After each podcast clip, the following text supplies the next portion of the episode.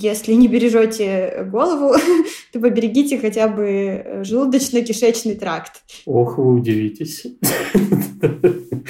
И, может быть, и бабушка забудет о почте и будет печь вам пирожки. Всем привет, друзья! Вы слушаете первый металлургический подкаст «Северстали. Не влом». С вами Иван Осюхин.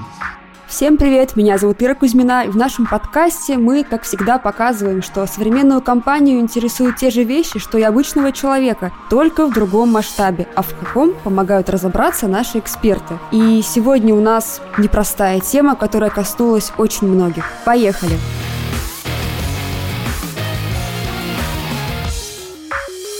Сегодня тема новой реальности, в которой мы находимся. И она подразумевает то, что вокруг антисептики, чистые блестящие руки, маски на лицах. Но все это сопутствуется также и определенным напряжением у людей. Нервы начинают потихоньку сдавать. Условия, в которых мы находимся, для некоторых достаточно непривычные, несмотря на то, что многим удалось адаптироваться, в том числе к удаленной работе и к каким-то новым ограничениям. У тебя, Ир, как вообще с ограничениями? Сразу ли ты их приняла или нет? Как вот тебе вопрос ношения масок в магазинах? Я, честно говоря, приняла достаточно быстро. Меня эти ограничения как-то сильно, не очень сильно изменили мой образ жизни, на самом деле. Но, знаешь, есть такая шутка у «Квартета И», что когда тебе запретили есть вилкой, тебе хочется есть именно вилкой. Ведь они такие разные, алюминиевые, мельхиоровые и красивые. И вот именно потеря этой возможности куда-то сходить, пойти на спектакль, на концерт, пойти погулять в парк, где много народу. И потеря этой возможности ударила как-то больше. То есть ты вроде бы не собирался особенно на ближайшие какие-то концерты, но вот теперь тебе нельзя, и это немножко влияет на психику. И, конечно, негативные новости, которые сыпятся на каждом углу, они не способствуют спокойному восприятию действительности. Благотворительный фонд «Дорога к дому», который курирует Северсталь, организовали линию психологической поддержки для сотрудников и для череповчан. Наверное, это здорово, что многие обращают на это внимание, что людям нужна какая-то психологическая помощь, потому что влияет сразу все. Находясь, знаешь, в таком состоянии постоянного напряжения, очень просто в один момент выгореть. Выгореть, да. И это очень важный аспект. Но вот возвращаясь к вопросу о вилке, я не очень согласен с товарищами из «Квартета И», с их утверждением, потому что они забывают один очень важный факт. Если тебе говорят «не ешьте вилкой», потому что это может быть опасно. Я сомневаюсь, что у кого-то возникнет желание действительно попробовать запретный плод и узнать, насколько это вообще опасно. В некотором смысле, да. Как все развивалось, как все начиналось. Я, честно говоря, путала, какой стороной носить маски. Был такой грешок. Не ты одна. Да. Носить или носить перчатки. Дистанция 1,5 метра или 2. И столько вопросов. Теперь добавилось к этому ко всему тесные пространства. А те, кто с маленькими детьми, наверное, им тоже тяжело, когда ребенок не может сходить погулять. Опять же, легко ли переносят дети? Или, может быть, они переносят, наоборот, тяжело. И как-то хочется их оградить. Столько всего, что, мне кажется, чтобы ответить на все эти вопросы, понадобится не один врач, а целый консилиум врачей, эпидемиологов, терапевтов, педиатров, психологов. И у нас нет возможности позвать их всех в наш подкаст, но у нас есть дружественная медиа «Купрум», сотрудники которого помогут нам во всем разобраться с точки зрения науки. Это глава научного отдела Севергрупп Медицина Даниил Широков и Лиза Дубовик, руководитель управления медицинской редакции Главред Купрума. Ребята разбираются в исследованиях, и я думаю, они точно нам подскажут ответы на все наши вопросы. Ребята, привет! Привет! Привет! Всем привет! Да, мы обращаем внимание, что сегодняшние наши гости все же не врачи, поэтому если у вас есть какие-то неблагоприятные симптомы, если вы чувствуете себя не очень хорошо, просьба не воспринимать наши сегодняшние советы как руководство к действию, а все-таки обратиться к специалисту. Я бы даже сказала, мы сегодня скорее издание отвечаем со стороны науки на все вопросы. Да, единое окно. Да, именно, единое окно. Вообще, есть ли какая-то статистика по росту уровня стресса в обществе? Потому что кажется, что он какой-то очень неравномерный, что все очень тревожатся, и, может быть, это только мое ощущение? На самом деле не так? Слушайте, по тем данным, которые есть у меня, к сожалению, полноценных... Во-первых, довольно сложно соединить некий медицинский термин стресса с обывательским, потому что они не на 100% пересекаются. Но я бы стал здесь рассуждать с позиции, как много людей, или насколько чаще люди стали искать специализированной психологической помощи. И такие данные есть. Например, по Америке достоверно известно, что это число увеличилось на 65% за 2020 год. То есть на 65% пациентов посчитали, или решили, что им нужна помощь специалиста, чтобы справиться с какими-то психологическими проблемами, которые могут быть связаны с коронавирусной инфекцией, а могут быть и не связаны. Хотя тут определенно есть корреляция, но утверждать про такую прямую связь по крайней мере, мне сложно. А я, когда готовилась к нашей записи, нашла публикацию исследования, не очень большого, там выборка 1500 человек опрошенных в Джама Нетворк. Речь идет именно о депрессии и о признаках депрессии в обществе. В общем, по данным из этой статьи, мы, кстати, можем предоставить ссылки, я думаю, в Дании, уровень депрессии возрос втрое за время локдауна. И связывают это именно с изменениями в образе жизни, а не только с переживаниями, связанными с угрозой здоровью близких, а именно из-за смены образа работы и вообще образа существования, закрытости и всего того, что происходило в мире все это время. Я, пожалуй, даже...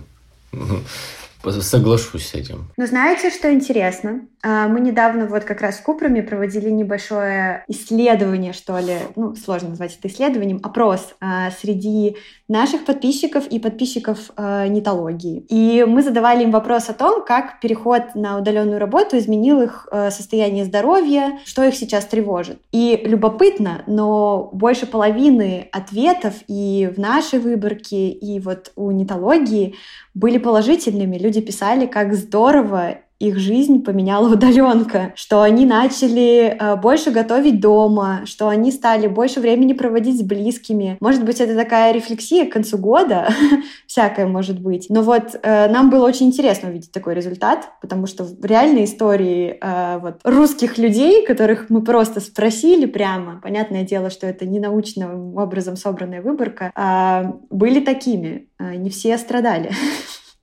А здесь я соглашусь. Я в этой группе буду, которая в целом позитивно воспринимает такой опыт. Я буду в группе тогда, которая постоянно сомневается во всем, потому что тут и в этом случае, вообще в случае с любыми данными, медицинскими данными, у нас есть довольно широкий простор для интерпретаций. То есть мы тут должны сразу с вами понимать, что это какие-то особенные люди, которые читают Купрум, которые читают Нетологию, вряд ли это люди, которые читают при этом, допустим, ту же самую «Комсомольскую правду». Не хочу обидеть читателей ни в коем случае «Комсомольской правды». Но просто у них, наверное, какой-то свой уровень достатка, свой уровень погружения в медиа и так далее. Это всегда нужно помнить. То есть результаты, которые мы получаем, они могут быть справедливы только, вероятно, для определенной выборки людей, с определенными социально-демографическими показателями, и это, скажем так, засада во всех исследованиях вообще всегда. Здорово, конечно, что я могу проводить время с семьей и заниматься домашними бытовыми делами, но, знаете, я же еще при этом нахожусь в информационном поле, и я думаю, что многие слушатели наши, они также за всем этим наблюдают, они смотрят новости, многие из них смотрят телевизор, естественно, и везде читают, и новости, они по большей части негативные. Когда ты во всем этом варишься, шанс получить депрессию, мне кажется, намного выше. Тут вытекает такой самый главный вопрос, пожалуй. Как на негативные новости реагировать? Очень сложно какое-то позитивное зерно в этой большой истории найти. И вообще, что читать, как отсеивать эту информацию? Отвечая на первую часть по поводу того, как не переживать и как относиться, и как быть с тяжелыми грустными новостями, это совет, который можно прочесть, пожалуй, на страничке любой крупной организации или в блоге хорошего психолога. Это относиться так, как у вас получается. Самое самое неправильное, что можно сделать с эмоциями, которые есть внутри вас, это как-то их сдержать, зачем-то их скрыть, спрятать и не реагировать. Если вам страшно, если вам тяжело, нужно сделать следующее. Начать бояться, начать переживать и делиться этим с окружающими. В том смысле, что выпускать эти эмоции. Нельзя держать их внутри себя, потому что это только усугубит процесс. Второе, что можно сделать, и мы, кстати, рекомендуем это в Купруме практически после каждой статьи, например, о новой мутации коронавируса, которые сильно обращать внимание не стоит, кроме последней великобританской. Может быть, мы сегодня как раз с Данией про это поговорим. Мы просим ограничить чтение про коронавирус. Мы сами, вот, находясь внутри этой системы, видим, как много людей читает наши тексты про коронавирус. В большей степени это не тексты с милыми рассказами о том, почему водка не поможет защититься. Они вот такие прям серьезные, сложные, большие. И видно, что в них люди застревают, им страшно, они сидят, напитываются всей этой информацией. Да, конечно, хорошо, что они лишний раз прочтут про маски, но, может быть, не стоит тогда соприкасаться с той информацией, которая вас так сильно тревожит, и вызывает такие чувства. Если все это и так вокруг нас, нам и так постоянно сообщают, как себя защитить, вокруг, к сожалению, уже много историй реальных из жизни, и с ними все равно делятся близкие. Если вы можете выключить телевизор, переключить на развлекательную передачу, почитать что-то, не имеющее отношения к эпидемиям, просто сделайте это для себя. Вы вряд ли что-то упустите. Наука целый год занималась тем, чтобы понять, что делать с вирусом, и все равно при всем огромном понимании, которое есть сейчас, оно еще пока не полное, и вряд ли за этот вечер, который вы проведете в спокойствии и выдохните, и забудете об этом хотя бы на вечер, что-то произойдет такое, что вы пожалеете, что вы выключили телевизор. Ты представляешь, Лиз, как будет ужасно, если завтра опять новая мутация коронавируса? Ну так и что?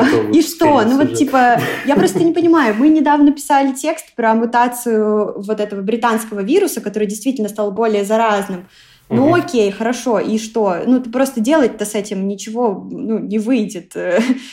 Просто личные какие-то решения по этому поводу принимать все равно не предстоит. Поэтому то, что человек узнает об этом спустя 2 дня, ситуацию не изменит. А вот его сон, тревожность, питание, общение с его близкими может как-то испортить. Поэтому, наверное, свое сердечко дороже, чем последние новости про коронавирус. Проще изменить отношение к ситуации, наверное, если ты не можешь ее изменить самостоятельно. Да, есть такая черта, да, узнать по какой-то новости сразу же кому-нибудь написать. А вот ты знаешь, еще и его накрутить, а он потом еще другого накрутит.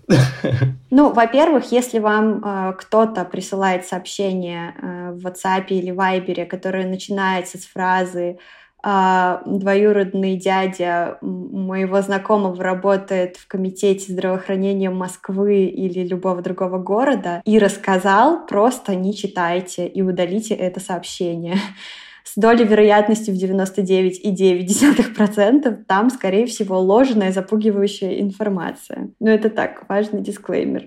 Сколько все-таки двоюродных дядь может работать в комитете здравоохранения? Да, семейные узы, это, конечно, очень важно, но, кажется, их уже слишком много. Я, кстати, натыкался. Я натыкался вот на такие скриншоты. Я, по крайней мере, читал это все в интернете. И вот первая мысль, которая мне приходила в голову: кому это надо вообще?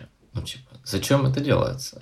Не знаю, может быть, у Дани есть на него ответ. У меня точно нет ответа на вопрос, кому это надо. У меня тоже. Единственное, что я могу посоветовать, это, знаете, никогда не думал, что скажу эту фразу, там можно цитировать Трампа, отправлять «You are fake news», вот это вот все, что... А если говорить чуть более серьезно, то, наверное, если мы говорим про информацию о коронавирусе, доверять стоит действительно проверенным крупным источникам, которые просто, они сделают все для того, чтобы точно проверить, что они говорят, или исправить за собой, если они что-то сказали не так, или информация изменилась. Конечно, не могу не порекомендовать наше медиа Купрум, потому что в него мы проверяем информацию по 3 раза, пишем все по последним научным данным и никогда не публикуем что-то, если это не проверено или, не знаю, не нашло какого-то реального подтверждения. А такое, кстати, было и с коронавирусом, и какие-то вещи всплывали там в СМИ в большом количестве. Потом выяснялось, что научные статьи, по которым, точнее, припринты статей, по которым про это писали, отзывались. Это, кстати, было летом вот про как раз мутации коронавируса. В общем, вопросы бывают сложные, и хорошие, добросовестные, крупные медиа, они себе не позволят так опростоволоситься, чтобы кого-то обманывать и ложную информацию писать. Кроме Купрума, наверное, хорошим источником будет «Медуза», потому что у них просто невероятно классная научная редакция, медицинская редакция.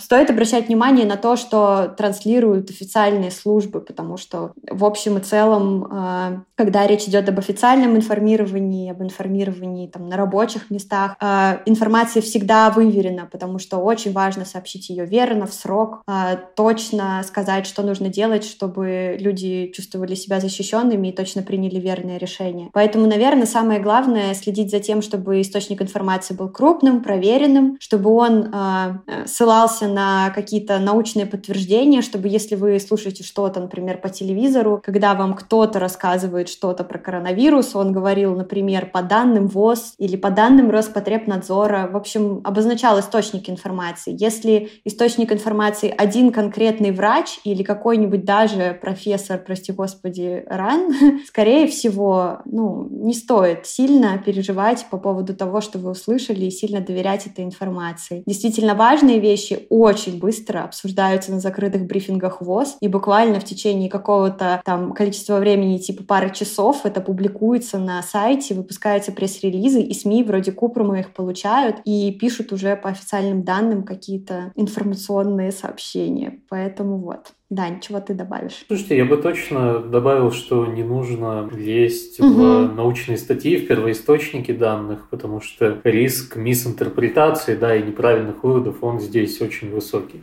То есть там банально студентов или людей, которые хотят продолжить свой путь науки, их отдельно учат, это отдельный курс в университете, как правильно читать научные статьи, на что там стоит обращать внимание, и как делать выводы. По, допустим, эпидемиологическим данным, это особенно еще спектр условий, на которые надо обязательно смотреть. Поэтому действительно лучше доверять каким-то специализированным СМИ, которым, в чьей репутации вы не сомневаетесь. Если вы там предпочитаете читать на английском, то это определенно там Times, какой-то, это Stat News, это официальные рассылки специализированных организаций вроде Института Джона Хопкинса. Тоже замечательная история. Вот что-то такое я могу порекомендовать, наверное. Но я бы еще рекомендовала всегда, если вы за что-то переживаете, обязательно идти на сайт ВОЗ. Всемирная организация здравоохранения, есть русскоязычная версия, и большинство действительно важных, критически важных для принятия решений о собственном здоровье и о том, что происходит или будет происходить в вопросах, там все это публикуется и достаточно быстро. Например, они там очень быстро публикуют какие-то гайды для врачей, для научных коммуникаторов, как мы. Все это даже на русском языке есть, не говоря уже про новости. В общем, в принципе, достаточную информацию, которую можно прямо на русском языке почитать. Если вы знаете английский, тогда можно включить и англоязычный вариант, сходите еще и на сайт CDC, например, и там почитать еще информацию. Но главное помнить, что какие-то новости, которые напоминают скорее эмоциональный вброс, скорее всего, стоит игнорировать, потому что вряд ли все происходит так, как происходит, пока об этом не написали крупные медиа или даже крупные международные медицинские организации, вряд ли что-то действительно произошло или если это произошло, вряд ли это требует таких переживаний, усилий, и это такая большая проблема. Лиза, ты упомянула, что некоторые припринты статей отзывались в процессе. А почему так получается, и неужели какие-то научные сообщества иногда может выпускать какие-то сомнительные вещи? Или, может быть, какие-то существуют сложности в исследованиях? Ох, вы удивитесь. Мне кажется, это Даня сейчас расскажет интереснее, но если кратко, научное сообщество, оно такое же сообщество людей, как, собственно, все остальные сообщества, и там бывает всякое. Слушайте, это множество причин, Действительно, иногда статьи отзываются по самым разным причинам, да. Какой-то очень говорящий пример, который я очень люблю, был такой господин, и есть такой господин Холик, который занимался исследованиями витамина D. И продвигал этот витамин D, да, как нечто, ну, как лекарство там, от половины всяческих хронических состояний, болезней и так далее. Потом оказалось, через какое-то время была выявлена его связь с фармкомпанией, которая производит витамин D, что серьезно ставит под вопрос вообще все то, что он написал, да, потому что здесь есть прямой конфликт интересов. И его статьи начали отзываться. И это как бы первый этап, да, мы вот нашли условно потенциальный фрод, мы не можем нормально доверять этим данным. И следующий вопрос, а можем ли мы нормально доверять людям, которые цитируют или опираются на его статьи в собственных исследованиях? Это уже сложнее. Да? С коронавирусом то же самое. Было несколько публикаций про, там, говорящий пример был с ремдизивиром, по-моему, противовирусным препаратом, который то он помогает, то он не помогает. Да? И там действительно вот эта кутельмана продолжалась очень долго. Почему так происходит? Потому что данные, которые предоставляли ученые для публикации в... для публикации, они по ускоренному треку из-за коронавируса, да, сейчас многие статьи проходят меньше итераций рецензирования, на них менее, там, может, пристально смотрят, если можно так выразиться, их стараются быстрее выпустить в печать, чтобы мы с вами получили самую свежую научную информацию. А потом эти данные ревьюируются обратно, люди видят, что на самом деле нету тут каких-то корреляций, или мы не можем доверять этой статистике. Статья отзывается, или ученым просят внести уточнение в искомый материал, что там может привести тоже к отзыву статьи снова. И этот процесс, он происходит постоянно. Ну, то есть текущие... То, как устроена наука и как устроены научные публикации в данный момент, они не очень хорошо приспособлены для сиюминутного реагирования. Публикации исследований, публикации результатов исследований — это, как правило, действительно очень долгая история, да, это прям игра в долгую. И мы столкнулись с тем, что этот процесс нужно перестроить, да, что коронавирус, он требует от нас получения самой свежей информации как можно скорее. При этом нам ее нужно валидировать, нам нужно смотреть, чтобы информация была адекватной. Поэтому статьи отзываются. Это вот в таком, ну, в более глобальном взгляде на проблему, что ли. То есть у нас сейчас исторический момент, можно сказать. Ученые изучают все, можно сказать, в прямом эфире. Да. Нет какого-то устоявшегося знания, все так меняется, все неустойчиво, поэтому нам нужно особенно внимательно относиться к любым заявлениям, потому что, возможно, через 2 недели или через месяц их опровергнут. Есть такая вероятность, да. Да, и к тому же это будет нормально. Просто это обычно происходит не так в такие сжатые сроки. Ну, это как, знаете, ученый, который чем что-то исследует, берет свои записи, вот только от микроскопа отошел, и через 10 минут это уже где-то появилось. Да-да-да, он буквально конверт кладет вот этот вот таким говорящим кадром в какой-то ящик для журналистов, который потом это освещает. Но наука сейчас двигается действительно в том темпе, в котором она... ну, наверное, не двигалось давно, мягко говоря. Если у нас в 10-20-х числах декабря вакцины получили одобрение, ну, хоть и экстренное, но в США, то раньше так быстро никогда не одобряли вакцину от момента ее производства до вывода на рынок. То есть этот срок был 4-5 лет. У нас же прошел год. Ну, то есть, понимаете, насколько все ускорилось, да, нас интенсифицировалось. У меня есть мнение, что люди склонны больше доверять... знаете, такого рода информации, как инсайды, которые распространяются, например, в Телеграме. Потому что думаешь, что есть какой-то, условно говоря, не то что всемирный заговор, а что есть какие-то причины для того, чтобы не выдавать людям то, что на самом деле происходит.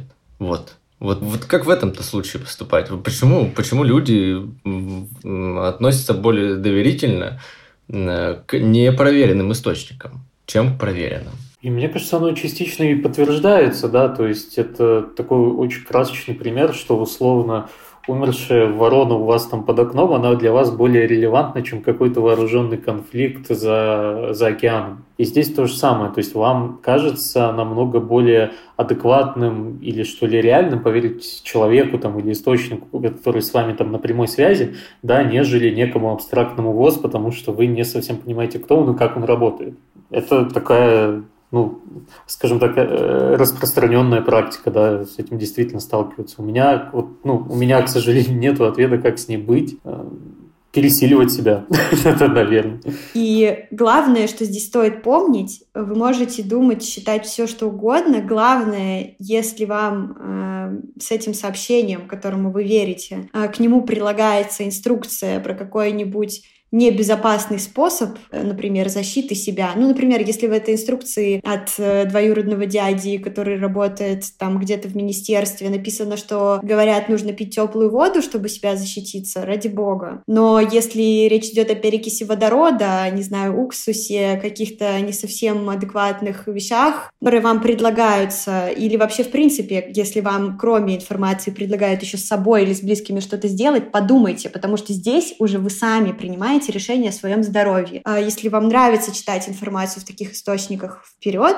Главное, помните, что нельзя себе навредить при этом. В общем, если не бережете голову, то поберегите хотя бы желудочно-кишечный тракт. Такой вот завет. Если уж речь заходит про саму болезнь, то все говорят, и это уже такое устоявшееся мнение, и доказано научно, что коронавирус очень непредсказуем и может по-разному абсолютно проявиться в зависимости от того, какой у вас организм. Причем иногда даже удивительно. Знаешь, бывают такие стойкие, крепкие мужчины, которые вот прям заболевают очень сильно. А бывают ребята, которые, ну, скажем, не такие крепыши, но все переносят на ногах и даже не замечают о том, что они переболели коронавирусом. И вот, к сожалению, случаи тяжелого течения болезни или тяжелых заболеваний у нас бывают, и мы предлагаем вам послушать историю нашего коллеги Андрея Кучина, который работает на шахте Комсомольской. Он рассказал о том, как у него прошла эта болезнь. Давайте послушаем. В начале июня я заболел COVID-19. Болел месяц. Первые симптомы – это просто как ОРЗ. Там горло першило немножко, там такие, насморк такой был, капельку. Вот. И температура непонятная, там 37,1, 37,3, вот так вот прыгала. А плохо мне уже стало на шестой день. То есть у меня уже 39 температура поднялась, мне уже тяжело стало дышать. Вот. Вызвали врача. И тут же меня на скорой увезли. Она вызвала скорую, сама врач, и меня увезли в больницу. На следующий день у меня стали судороги утром. И у меня уже не смогли там взять ни анализы, ничего, потому что сводило все. Меня сразу отправили с Андрейсом в город Сыктывкар, в инфекционную больницу. Вот. Там уже определили, что ковид. Первые 4 дня я вот лежишь, и просто не можешь дышать. Такое ощущение, что вот, скажем, ну, кто занимается тяжелой атлетикой, как будто тебе положили гриф с блинами на грудь, и все. И у тебя только так вот, сколько выдышишь, сколько сможет у тебя здоровье, столько и вот так вот получается, такое ощущение. Я похудел на 13 килограмм. Я ощутил это вот по своему организму, что был нанесен ущерб.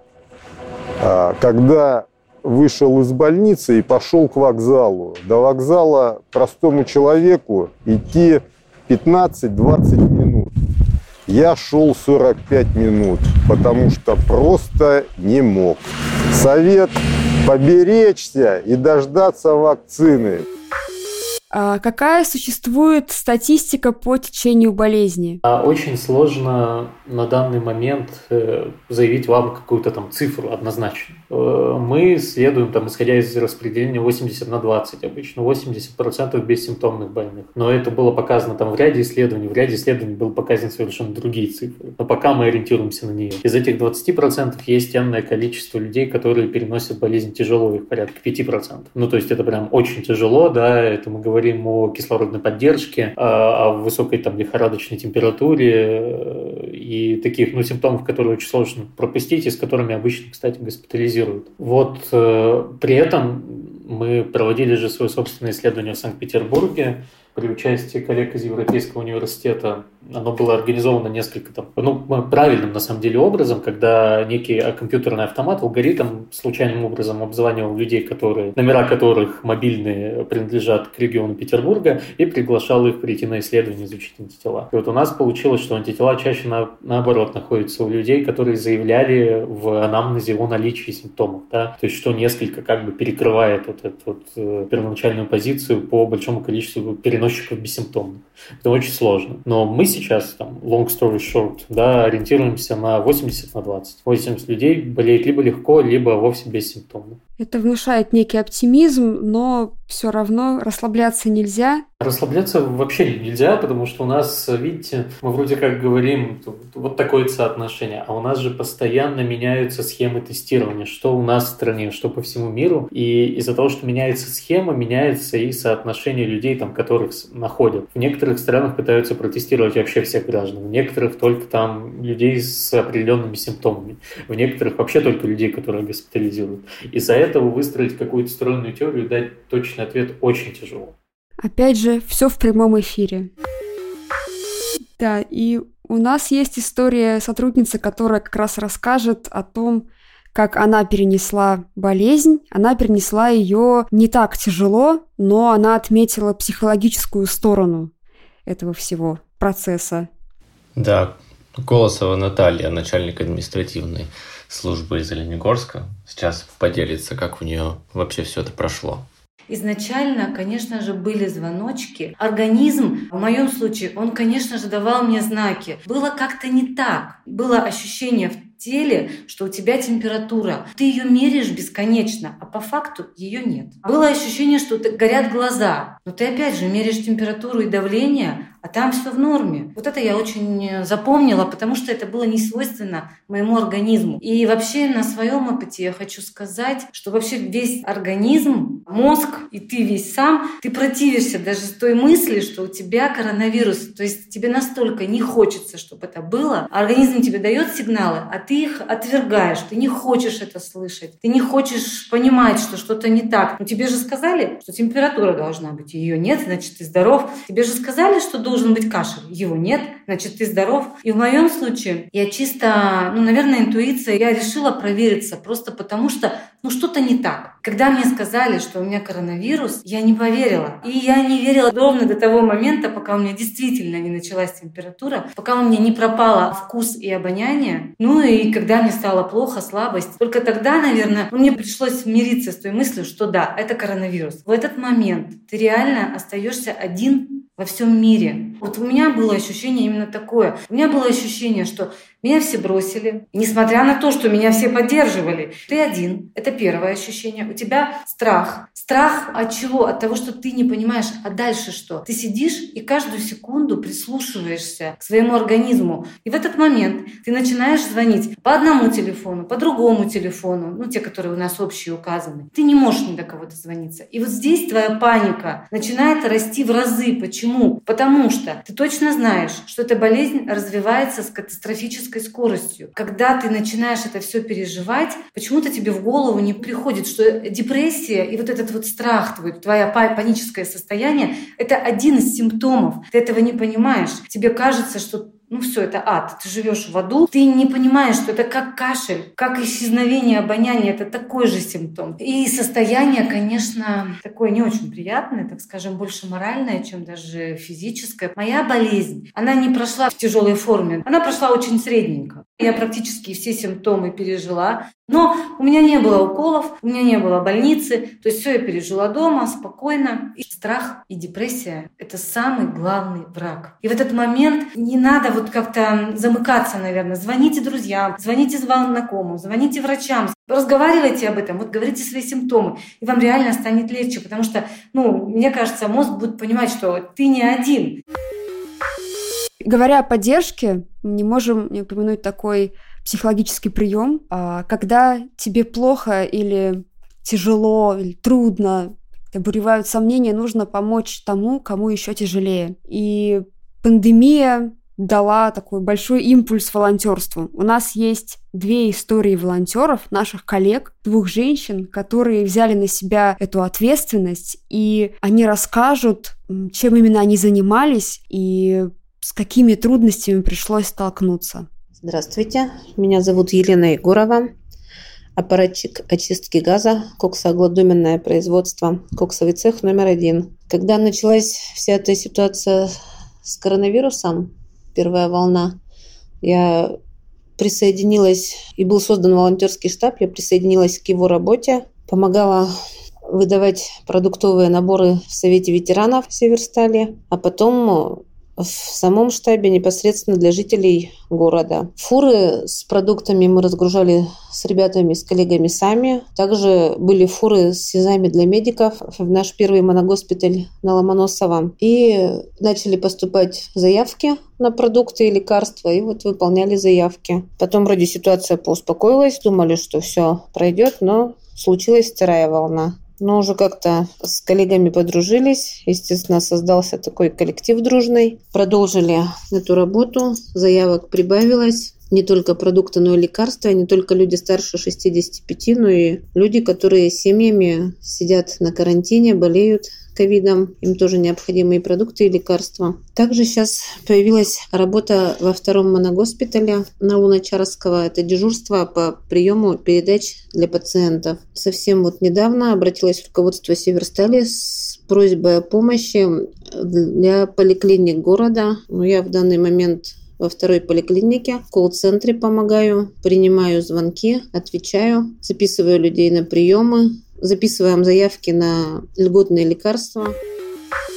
Здравствуйте, меня зовут Семерняк Валентина, я машинист подъема шахты Воркутинская, участка УСУ. Во время пандемии я присоединилась к российской акции «Мы вместе». В этот период времени в моей помощи нуждались пожилые люди, маломобильные, нетрудоспособные граждане, оказавшиеся в сложной жизненной ситуации. Я обрабатывала заявки, с моей стороны помощь заключалась в доставке продуктов и лекарств, организовала сбор одежды, принимала участие при встрече граждан в железнодорожном вокзале, занималась поиском специалистов для социально-бытовых проблем граждан.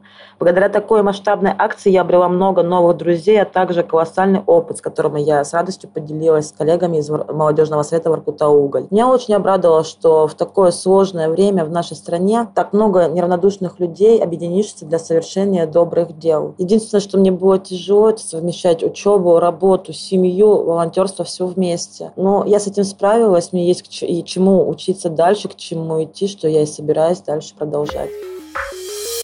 Как себя подготовить? Ну, подготовить это сложно, конечно. Как не накручивать себя? Что делать с этим? Не у всех ведь тяжелая форма. Дело в том, что, да, сейчас мы находимся посреди абсолютно сложного, неопределенного времени глобальной медицинской катастрофы, с которой до конца непонятно, что делать, что будет. И очень важно соблюдать все меры защиты. Мир поменялся. И когда мы перестанем, например, ходить в масках, вот невозможно даже вообразить.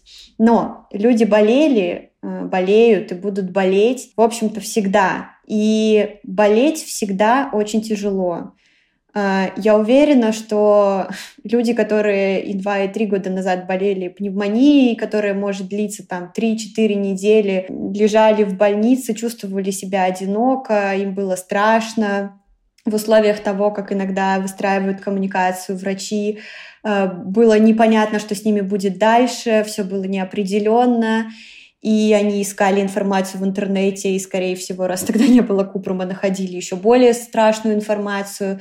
И они справлялись с этим, и в общем-то, наверное, не знаю, стоит помнить о примерах этих людей и о том, что мы, собственно, всегда будем находиться и можем находиться в этой сложной ситуации. Да, она усугубилась тем, что перед нами абсолютно непонятный вирус, который изучен, например, меньше, чем грипп. Но и с гриппом бывают проблемы, это раз. Во-вторых, болеть всегда будет грустно, потому что это снижает силы, это убивает всю энергию, это отнимает время, это не дает нам видеться с близкими, если речь идет о чем-то заразном. И это действительно, вредит нашему ментальному состоянию.